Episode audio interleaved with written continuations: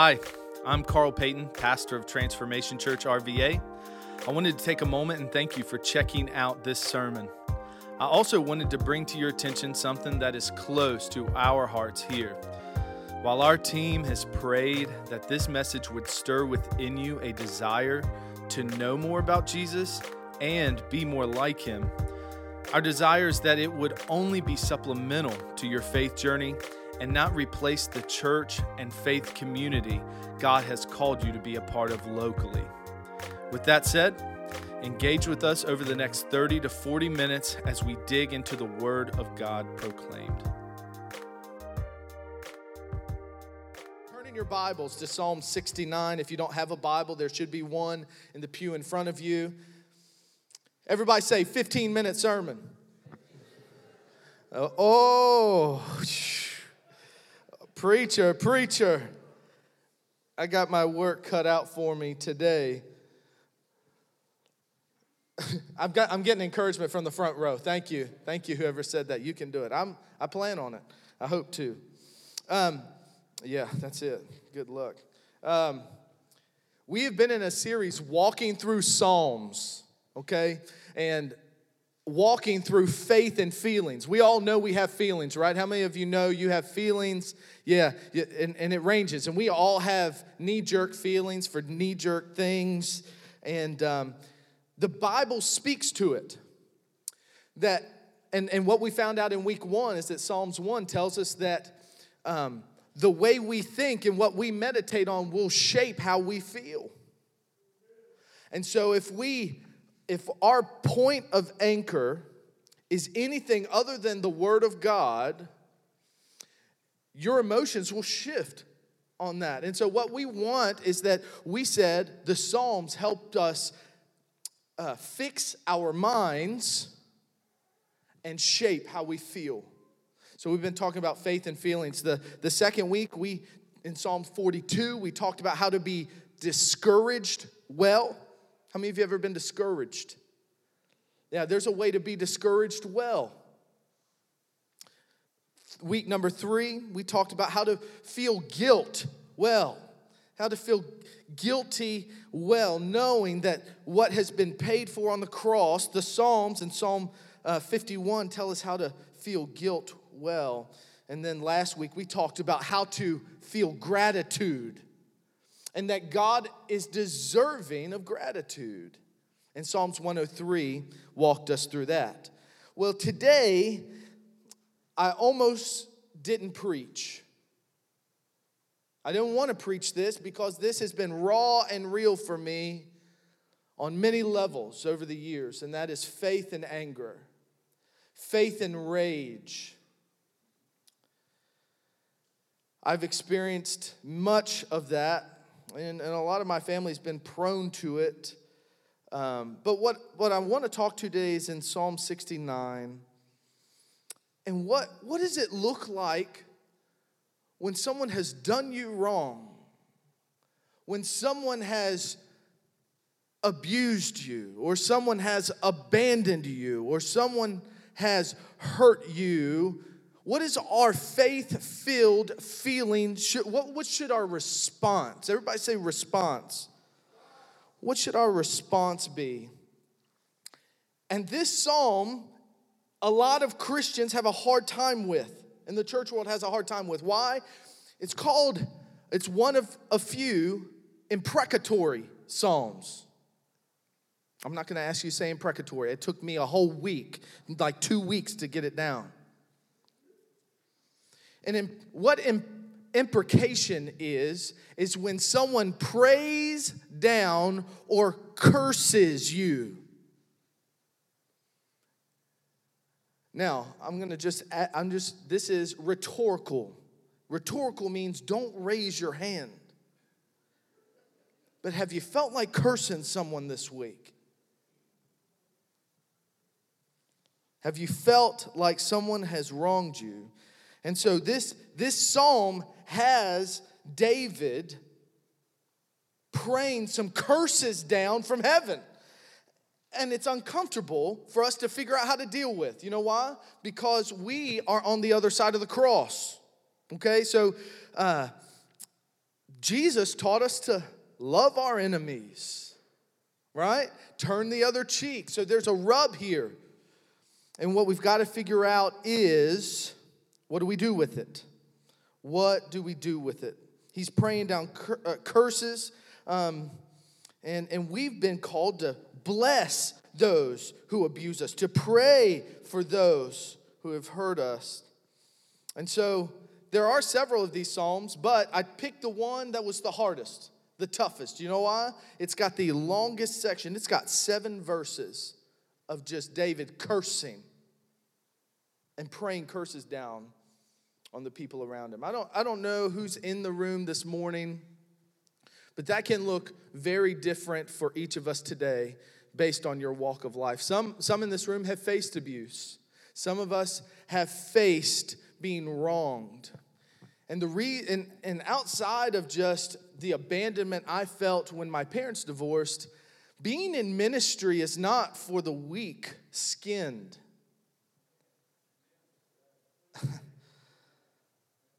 and so I have suffered attacks on my family, on me, on my character. And these same people will be straight to my face and smile at me on Sunday morning.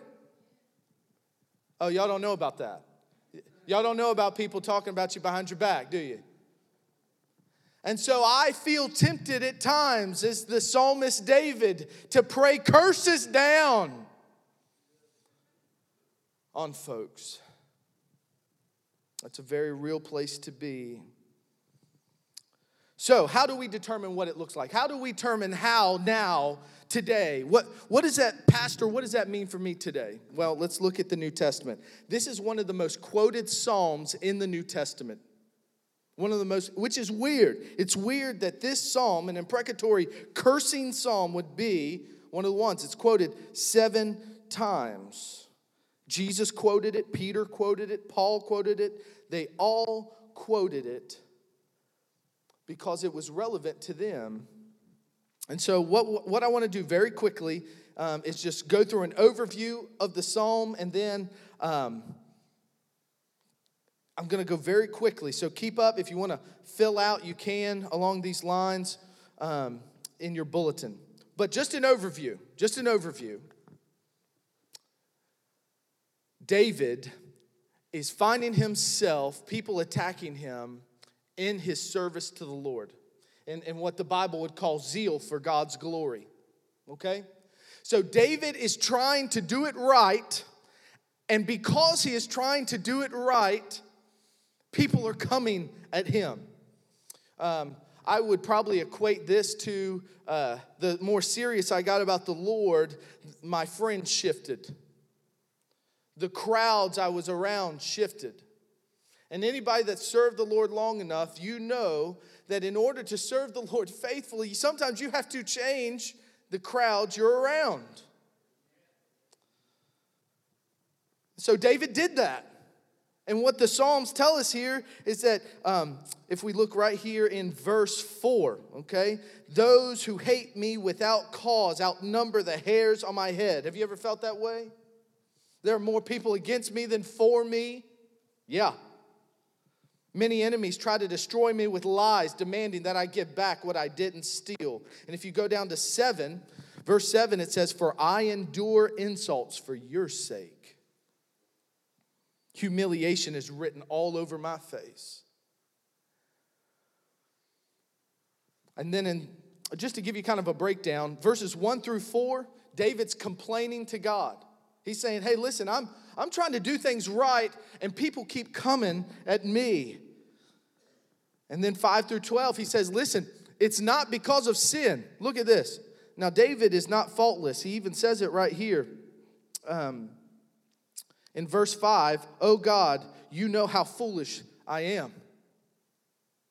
So David recognizes, hey, I know I've messed up, but the reason I'm getting all this heat, the reason people are abusing me and taking advantage of me and telling lies on me is because I'm standing up for you. I'm trying to do the right thing.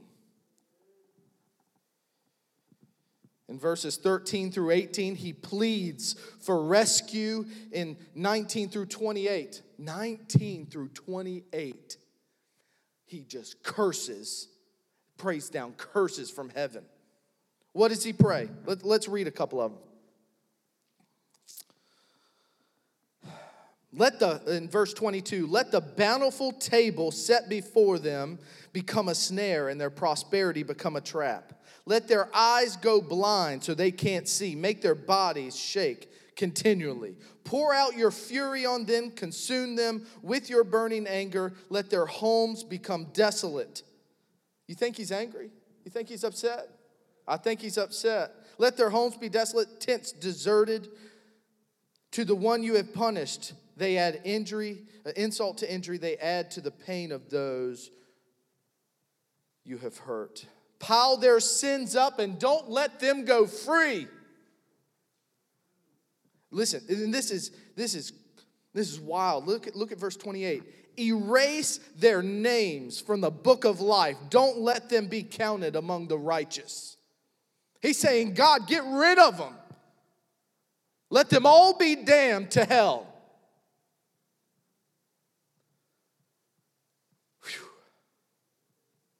Some of y'all like, man, I just came to hear some good singing this morning.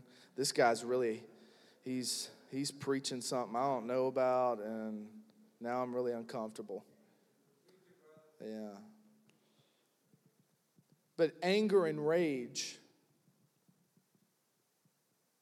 are feelings you have to learn how to deal with around faith. Because there is a sinful thing, a sinful anger, and there is a righteous anger. And honestly, this morning, I'm, I'm going to kind of just read a couple things here. Psalm 69 in the New Testament, okay? So just follow me quickly. In the New Testament, it helps us, because we say often here, the Bible interprets the Bible, right? Culture shouldn't interpret the Bible. My feelings shouldn't interpret the Bible the Bible should interpret the Bible. And so we go to the New Testament to find out how these quotes, how, how this chapter should be interpreted. So it's interpreted two ways. One, it's interpreted as the words of David. Now, this is going to blow your mind. Nudge your neighbor, say, Wake up. The, the majority of the time, it's quoted as the words of Jesus. Wow. Jesus wasn't even around. So, how can that be? As the words of David, we can go to Romans 11, uh, 9 through 11. We find it quoted here. I'll start in verse 7. So, this is the situation. Most of the people of Israel have not found the favor of God they are looking for so earnestly. A few have, the ones God has chosen, but the hearts of the rest were hardened. As the scripture says, God has put them into a deep sleep to this day, and He has shut their eyes so they do not see, and closed their ears so they do not hear. And here's the quote Likewise, David said, Let their bountiful table become a snare, a trap that makes them think all is well. Let their blessings cause them to stumble. Let them get what they deserve. Have you ever prayed that? Lord, let them get what they deserve. Let their eyes go blind so they cannot see, and let their backs be bent forever. Let me tell you what's going on here.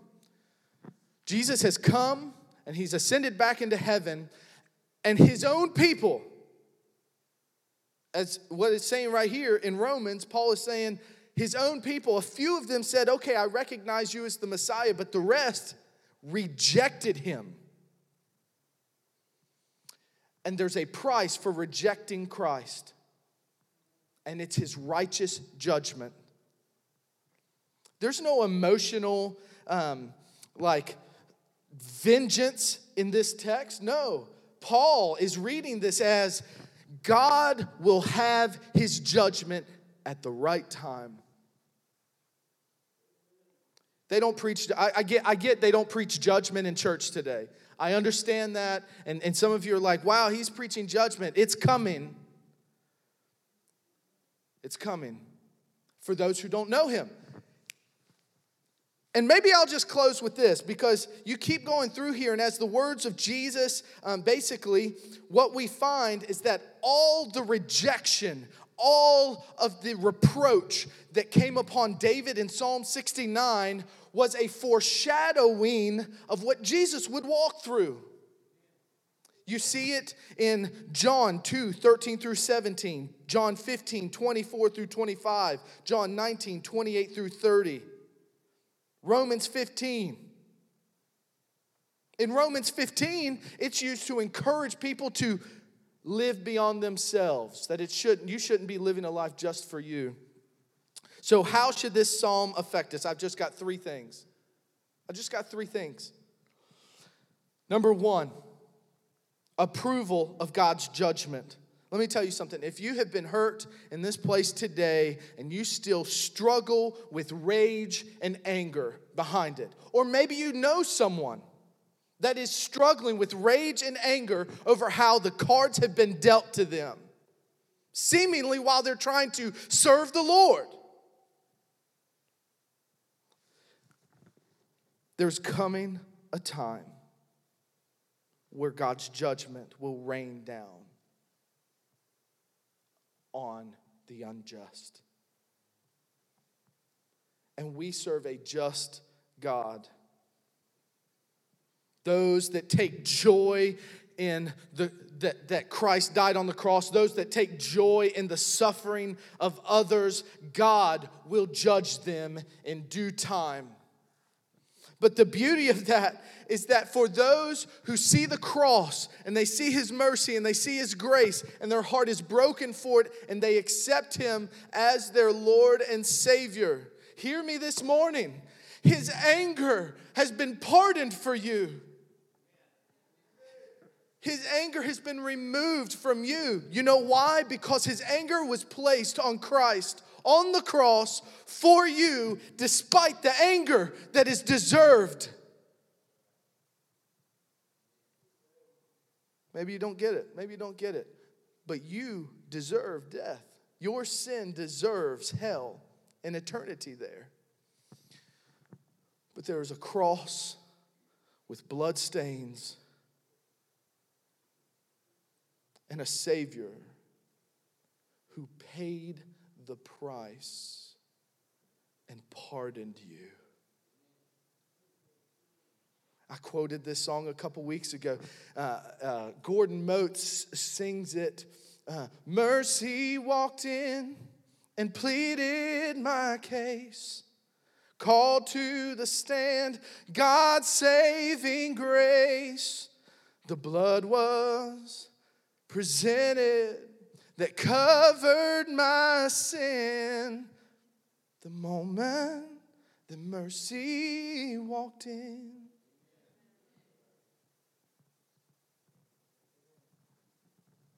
The other thing, the last thing, and then I'm going to have the harvesters come up and close us out. This psalm says that hey there's gonna there's a judgment day coming and we're gonna approve of the judgment of those who deserve judgment. It's gonna be right. Number two it foreshadowed the ministry of jesus and that he would be rejected, he would be despised, he would be abused. There's this picture. Jesus quoted uh, one of the quotes of Psalm 69. Jesus was in the temple flipping tables over. And he said, My father's house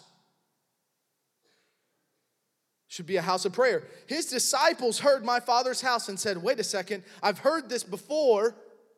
And then they remembered back to what? Psalm 69 and verse 9, where he said, I will have zeal, I will have passion for the house of God. And they said, Oh, wait. Psalm 69, it's right here in front of me. It was a foreshadowing of the ministry of Jesus. And number three, it should be incentive to forgive.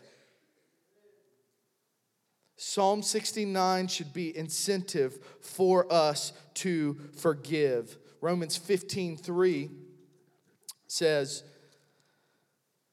For even Christ didn't leave to please himself. And then he quotes Psalm 69. He says, As the scriptures say, the insults of those who insult you, O God, have fallen on me. He uses Psalm 69, a cursing psalm, to say, Hey, listen, even Christ didn't live to please himself. He's trying to, Paul is trying to say, Hey, don't live for yourself. Look what Jesus did. It should give you incentive to forgive. And then, probably the most practical thing here, if you flip back a chapter, it says in 12, Romans 12, 19, Dear friends, never take revenge. Leave that to the righteous anger of God. For the scriptures say, I will take revenge, I will pay them back, says the Lord. Instead, verse 20, if your enemies are hungry, feed them. Wow. If they are thirsty, give them something to drink. In doing this, you will heap burning coals of fire on their head. Don't let evil conquer you, but conquer evil by doing good. As they get ready to come back up, what's the, what's the most practical thing you can leave here with today? If you're angry, if you're in rage, and I can tell you in the last month I've experienced that.